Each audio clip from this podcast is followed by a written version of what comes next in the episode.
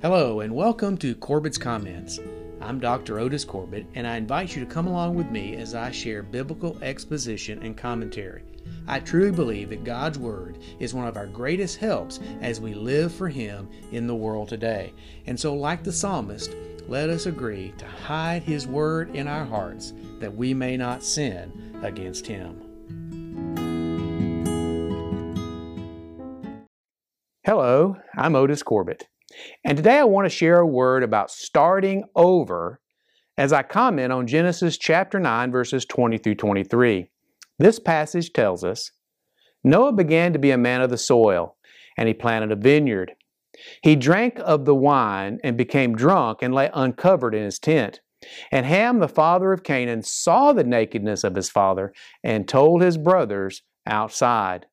Then Shem and Japheth took a garment laid it on both their shoulders, and walked backward and covered the nakedness of their father. Their faces were turned backward, and they did not see their father's nakedness. From both personal and professional experience, I think one of the most difficult emotional and spiritual challenges is the task of starting over. Let me explain. When I was in elementary school, I was assigned a long and difficult homework project. I labored over the task all afternoon, being very careful to write clearly and legibly because my handwriting has never been very good, and this was long before computers came about. I had just finished the last sentence on a multi page paper when I bumped over a glass of milk on the kitchen table where I was doing my homework. I literally cried over spilt milk. I wanted to throw up my hands in defeat and crawl into bed. But my mother made me sit back down and copy the spoiled pages onto new sheets of paper. It did not take as long as I thought it would, and the next day I received a good score from my teacher.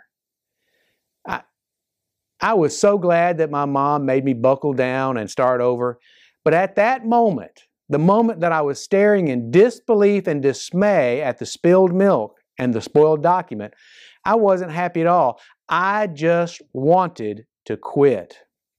Interestingly, I was in good company when I didn't want to start all over again. In Genesis 9, Noah got stressed out about starting all over also. Now, Noah, of course, had just saved humanity and the animal kingdom from destruction by the flood. And so he had a lot more reason to be stressed out than I was but we can still see what was happening in his life. Now, before the flood, and before God used him in a work of mighty salvation, we see no indication that Noah drank or used any intoxicating substance. After the flood, however, with the world he knew destroyed and with the task of rebuilding ever present in his life, he drank of the wine and became drunk and lay uncovered in his tent. Noah tried to drink his fears, cares, and troubles away.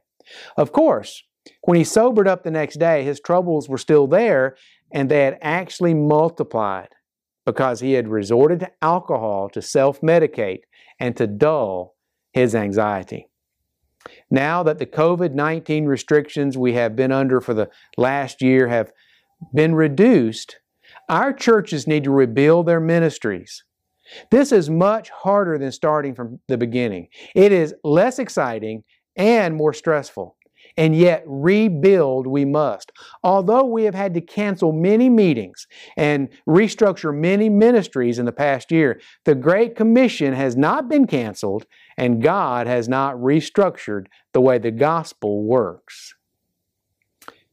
People need a relationship with God through Jesus more than ever before. And we need to rebuild and renew our ministries so that we can be the hands and feet of Jesus in a post COVID 19 world. Now is not the time to give in to our fears or to cater to our fatigue and inertia. When Jesus calmed the storm on the Sea of Galilee, that was not the end of the work. When they had arrived on the opposite shore, that was when Jesus healed the demoniac. Our work awaits us. We must rebuild. Pray for our churches and our pastors as we restore and revigorate, reinvigorate our ministries in the weeks to come. Thanks. Thanks for listening. I'll be back soon to comment on more scripture that we can consider together to help us in our everyday lives. Every blessing.